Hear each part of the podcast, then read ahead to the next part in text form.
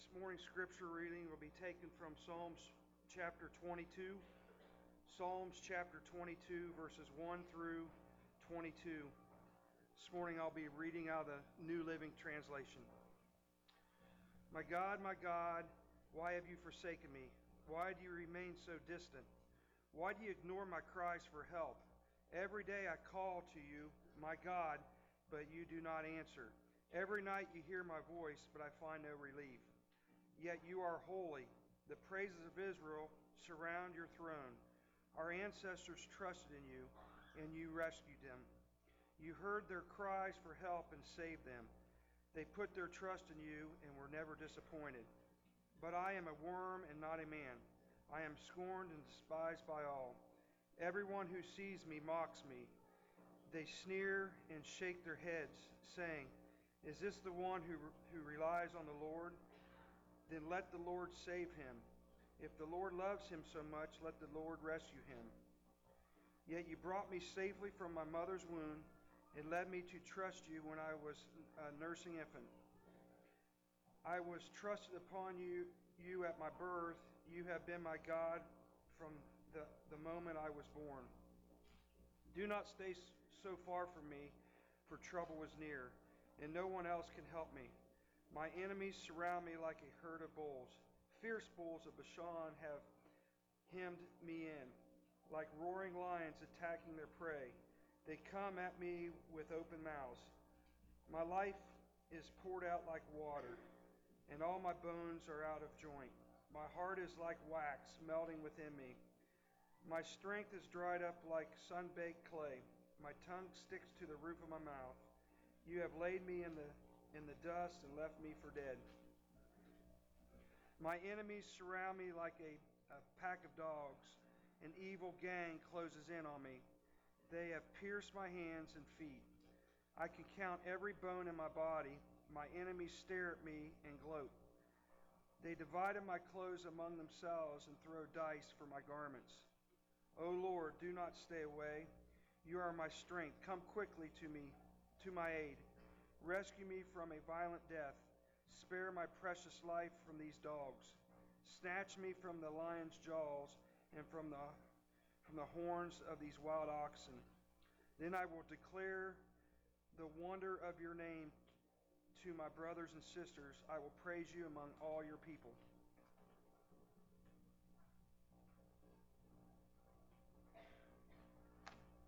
Thank you, Gary. I wanted Gary to read more of Psalm 22 than we usually read because this psalm, Psalm 22, stands at the center of Christianity. Kind of strange, right? Just to grab a random psalm out of uh, the Psalter and say that it stands at the middle of Christianity, but the reason it does is because Psalm 22 stands at both the center of Christian doctrine we're going to see the gospel emerge here in just a moment, the gospel message of Jesus Christ, death, burial, and resurrection for us. This Psalm 22 is a prophecy at the center of Christian doctrine. And in the same moment, it's at the center of a Christian's experience. You see, Psalm 22 is what Christianity is really all about. And if you have read the gospel story, Matthew, Mark, Luke, and John, and you've made it to the end where Jesus is being tortured, tried, and crucified. You probably recognize some of the language that Gary read, like they cast lots for my clothing, or my hands and my feet were pierced, things like that. And most famously, you've probably recognized the very first line where Jesus cried out, quoting Psalm 22, My God, my God, why have you forsaken me? That question, why, is a really important question. Sometimes I wear out of it as a parent. You know, I've got three little kids at home, and I hear why a lot. Um, sometimes I don't always have answers, so the because your dad said so has uh, become more and more uh, effective lately. But the question why Jesus is asking here, or the psalmist David, and then Jesus quotes, Why, God, have you forsaken me? Is vital. And what makes the psalm sort of stand at the center of Christianity is both the fact that it prophesies Jesus' death and resurrection, as we'll see, but it also really begins to touch on what it's like to walk with God throughout your life, especially in suffering. And in suffering, cry for the presence of God. So, most hopeful for us this morning will be just to walk through this and borrow the question from verse 1 why. And we're going to ask three really simple questions of this text. The first question is why did David write this? Because David is the author of Psalm 22, some 1,000 years before Jesus ever lived. He had to write this, and there was a reason he wrote it. So, we're going to ask the question one, why did Jesus write this? Question two, why did or why did David write this? Pardon me. Question two, why did Jesus quote it? And question three is why does it matter for you? Let's start with number one. Why did David write this psalm? And the very quick answer is we don't actually know. And this is an important answer. You see, most of the psalms we can connect with an event that happened someplace in the Old Testament, like a repentance psalm from David after the sin of with Bathsheba and the death of his son. In Psalm 51, he laments and he repents. And there's other places in, in the Psalms where we see a psalm being written and then attached to a historical event that we kind of get an idea of what was going on and why they wrote the psalm. We don't really know why David wrote this psalm. Was it his was he dealing with illness and suffering? Was he dealing with war? Was he dealing with unrest of the citizens, citizens of the nation of Israel? See, the thing is, we're not really sure what David was going through when he wrote this psalm. But you do know his problem. You do see exactly what's wrong with David. In Psalm 22, 1 through 3, look at it. What do you think David's main problem is? What's, his, what, what's he fighting with? What's he struggling with? What's David wrestling with? What is David so upset about in verses 1 through 3? Is it, oh Lord, deliver me from this illness? God, I've got enemies surrounding me. Get rid of the enemies. God, the, the nation of your people are a trouble to me. Would you get rid of them or give me new people? What's David's problem? My God, my God, why what? Have you forsaken me? You see, David's main problem was the perceived absence of God. His questions and his statements in verses 1 through 3 reveal his heartache. He says, Why have you forsaken me? Why are you so far from saving me? I cry day by day, but you don't answer me. In the nighttime, I have no rest. You see, what David is revealing is that it's not the circumstances so much that's bothering him, it's the distance that he's experiencing from God. And here's why this becomes incredibly important for us as Christians.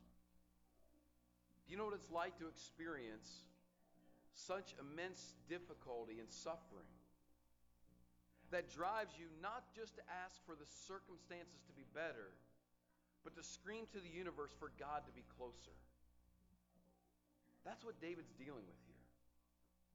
And my best guess is most of you in here have probably felt some measure of suffering, some measure of torment, some measure of pain where you've looked to the heavens and said, This is not just the problem of the circumstance, but God, where are you right now? Where are you? My heart is hurting, my body is hurting, my mind is tormented. I'm dealing with unfair circumstances. I don't like this, but what I don't like is that I feel like you're a million miles from me. Where are you? And David does exactly all humans do when we begin to experience this where are you, God phenomenon. You see, what David is feeling and what he's experiencing and what he begins to do is what most of us begin to do. We begin to wrestle in our minds. And look what David does in verses 3 through about 11. He begins to wrestle in his mind. And look at the first place he starts with. You see, what David is dealing with is a disconnect between what he believes about God and what he's experiencing with God. There's separation. In verses 3 through 5, look what he says.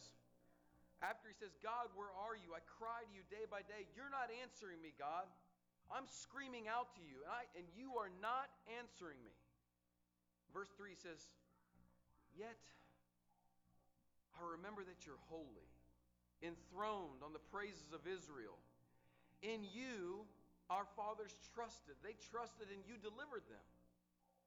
To you, they cried and they were rescued. In you, they trusted and they were not put to shame. You see, what David is dealing with is what I know about God is that when his children cry to him, he answers. But what I'm experiencing is I'm crying and he's not answering. If you live long enough as a believer in Jesus Christ, you will experience a disconnect between your theology and your experience. What you know about God and what you're experiencing. And so David is confused, he's frustrated. He says, I know these things. Our fathers for centuries have cried out to you and you've answered, and yet when I'm crying, you're not answering. So then he does what most people do. Go to step two in verse six or verses uh, six through eight. He then turns to himself and what he believes about himself. If God does answer the cry of his people, and he's not answering my cry, what does that mean about me? Verse 6. But I am a worm and not a man, scorned by mankind and despised by the people. All who see me mock me and they make mouths at me and they wag their heads. They say, He trusted in the Lord. Let him deliver him. Let him rescue him, for he delights in him. You see, what David is actually writing here is not a quote from other people. Do you notice what he's writing? He's not writing, I was standing outside on my balcony, and this is what the people said to me, God. That's not what he's saying. What David is writing is what he says in his mind, what other people say about him. This is his internal experience. God, I'm despised by people, rejected by people, scorned by people. All who see me mock me. They make mouths at me and they wag their heads. He trusted in the Lord. Let him deliver him, let him rescue him. You see, what he's beginning to experience is if God's not answering me, that must mean there's something wrong with me. I'm a worm, I'm not a man.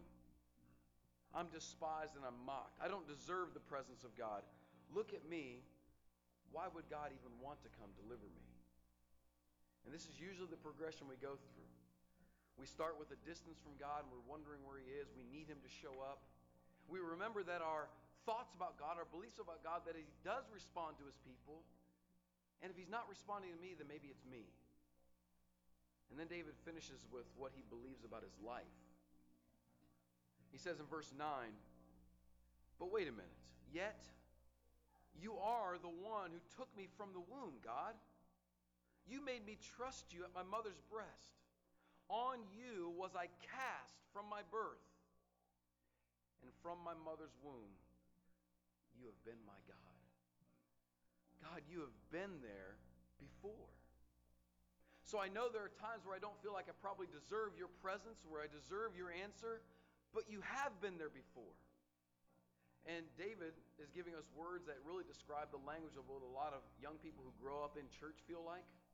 You notice he says, God, you're the one who took me from my mother's womb. You made me trust you at my mother's breast.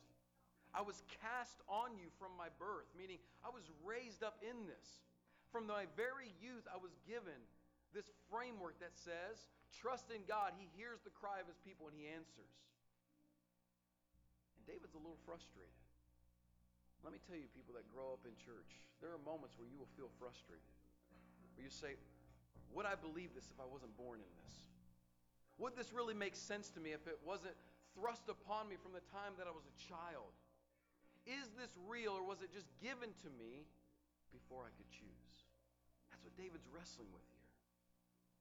You see, from birth, he's saying, I've been told about you, but I learned to trust you early in my life.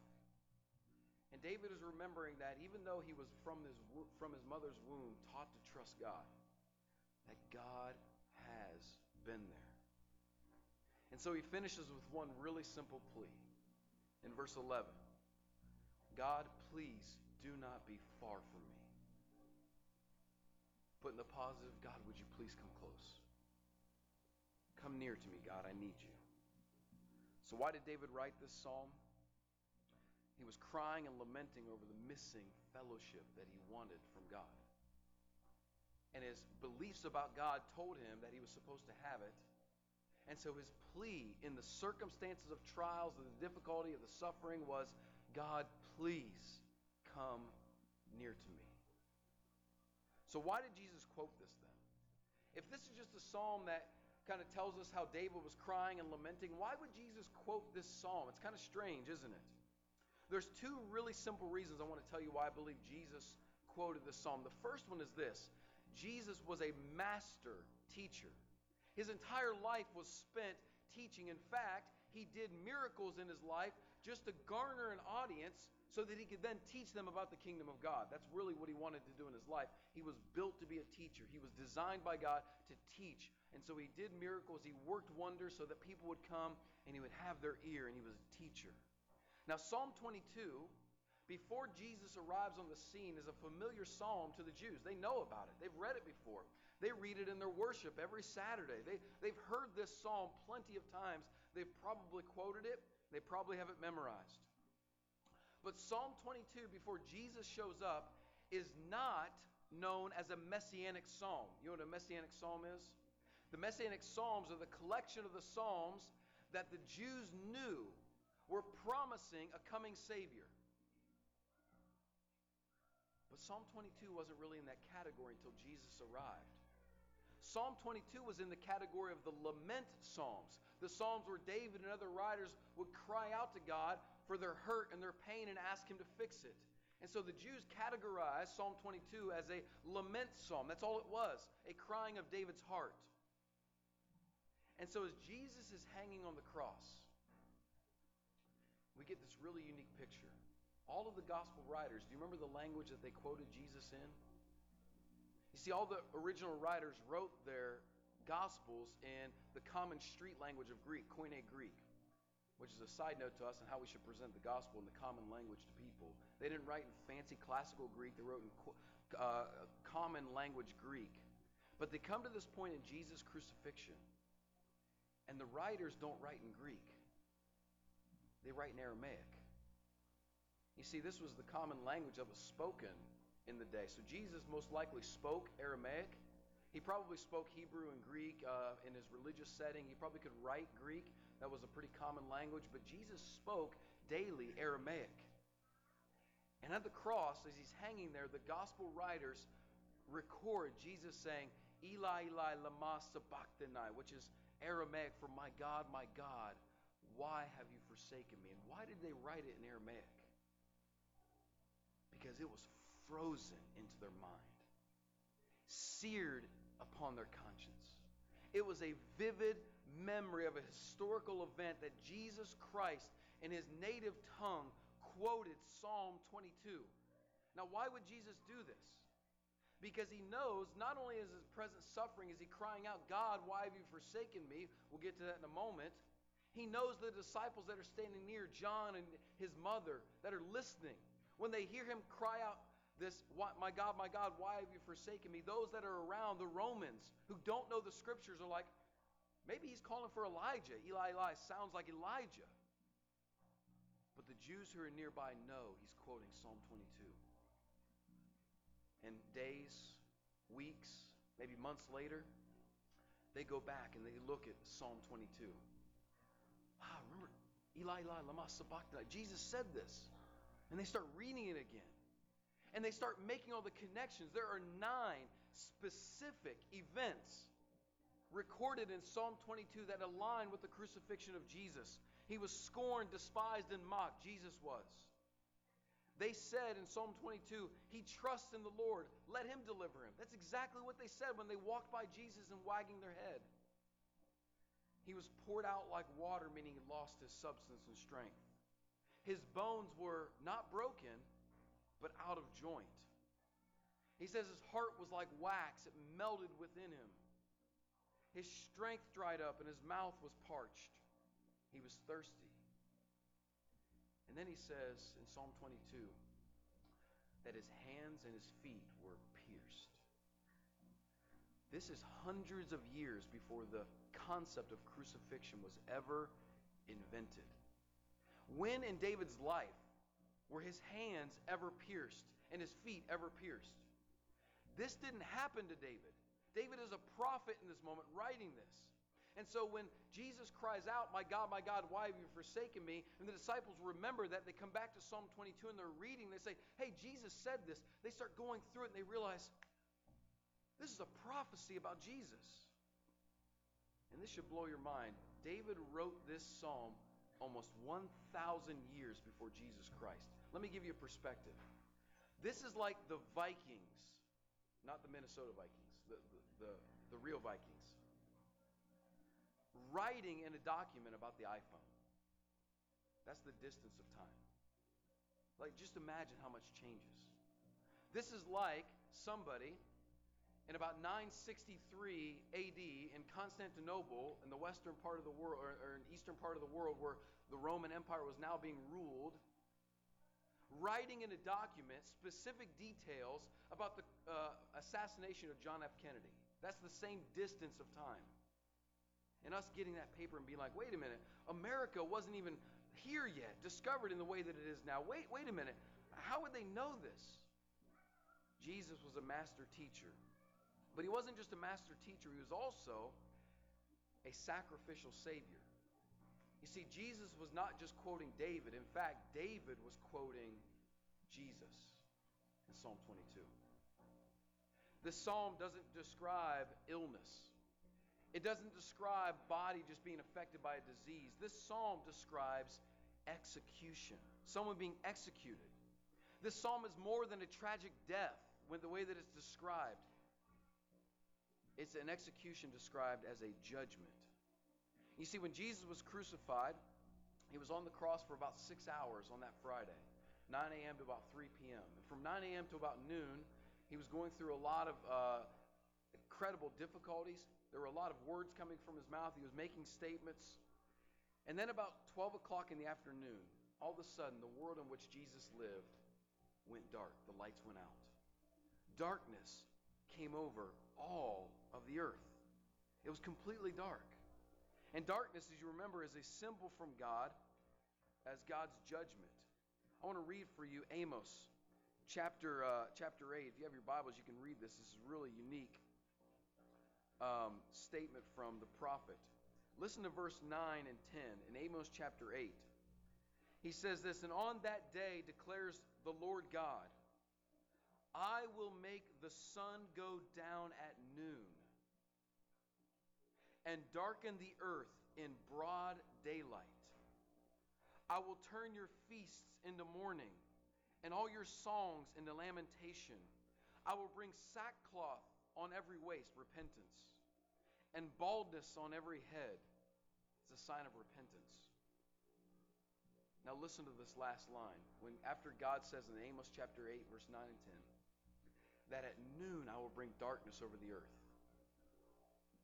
I will make it like mourning for an only son, and the end of it like a bitter day. Wow. You see, for three hours, one Friday, about 2,000 years ago, the judgment of God covered the earth. Darkness came. And the wrath of God was absorbed by Jesus Christ. And in that moment, when he cried out, My God, my God, why have you forsaken me? He was the only person on earth who could ask that question without a justifiable answer.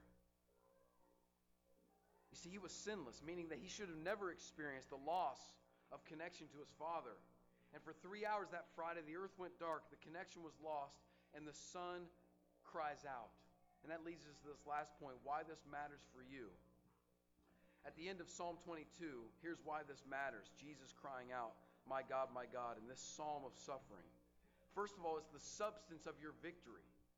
You got to get this. Jesus crying out in that moment, My God, my God, why have you forsaken me? And darkness coming over, the earth is the substance of our victory. You see, we deserve to stand in the place where Jesus stood. We deserve to be judged, punished, mocked, ridiculed, and separated. Our self exalting sin deserved to stand where Jesus stood, and yet he stood there for us. But our victory is more than an escape from the punishment that we were deserved. You see, Jesus going to the cross and dying was only part of the victory. Listen to verse 21 of Psalm 22. Something really strange happens in this psalm. All, all of this psalm is written in this way that's future tense. God, will you please deliver me? God, please be here. God, please be with me. God, I need you. I'm crying out, save me. And in the middle of this stanza, in verse 21, he says this Save me from the mouth of the lion. Future tense, God. Please save me. But then verse 21, the second half is in the past tense. And he says, You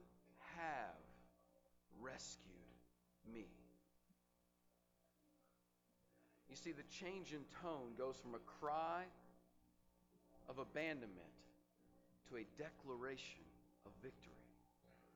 And what David is prophesying very subtly in verse 21 is this that Jesus would not just die for our sins, but he would raise for our glory.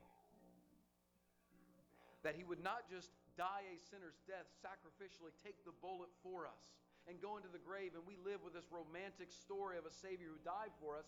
Isn't that great? No, we don't have just a romantic story. We have a powerful, conquering story where He went into the grave, dying for us, but raising so that the grave would have no power over us. And we would have confidence that we would raise again. This is the gospel victory for us. And so it's the substance of our victory, this psalm. It's also the source of our praise. He says in verse 22 of this psalm that I will tell of your name, God, to my brothers. In the midst of the congregation, I will praise you. You who fear the Lord, praise him. All your offspring of Jacob, glorify him. Stand in awe of him, all of you offspring. Look in verse 25. From you comes my praise in the great congregation. My vows I will perform before those who fear him. Based upon what he has done, we return back to him gratitude and praise. And so this matters because it's the substance of our victory, it's the source of our praise. But it's also the security of our purpose. Look in verse 24. He says, For he has not despised or abhorred the affliction of the afflicted. You see, as we started out at the beginning, talking about suffering like David suffered, there's many times we experience incredible difficulty loss of a loved one, health being tormented, financial challenges, relationships disintegrating. We, we experience incredible suffering. And in those moments, we cry out for God's presence to be near us. And Jesus was one who, when he cried, did not receive the answer. But he says in verse 24, after this victory, he has not despised or abhorred the affliction of the afflicted. He has not hidden his face from him, but he has heard when he cried to him. This means that our suffering means that our cries are heard by God. Because Jesus was willing to not be heard, he allows us to be heard now. And in verse 26, he says, The afflicted shall eat and be satisfied. That our suffering now is redeemable, that it has purpose in it that it's not just wasted, that it's not just temporary trials that have no point to them, but in fact, in our suffering, God drives us away from that which cannot satisfy to Him who satisfies fully. He says in verse 26 Those who seek Him shall praise Him. May your heart live forever. And so our suffering now has purpose, but also our serving. In verse 29, he says, All the prosperous of the earth shall eat and worship before him and bow down, even those who go to the dust. We bow before him. And then in verse 30, he says, Posterity shall serve him. That means future generations will know him and serve him. They will come and proclaim his righteousness to a people that are not yet born. That we now have purpose in our life, not just in our suffering to say this is worth it because we will become what we're supposed to be, but we now have purpose in our serving. That we're not here just to be tried to see if we'll do a few good works and God will take us to heaven. God has not just put us here to say, let's see if they're nice people. We now have a purpose to tell the, uh, those that are coming this verse in verse 31 they shall come and proclaim his righteousness to a people yet unborn. Get this last four words, this last line that he has done it. That's what you get to tell people. That he has done it. Not that he's going to do it, not just hang on, I promise it's going to be worth it, but that he has done it. Do you remember what Jesus said at the cross? It is finished. He has done it. And now you, who know Jesus Christ, who know to become what it means to be a Christian, now have the opportunity to tell somebody who's not a Christian, it has been done. His righteousness has been delivered, and you can be his.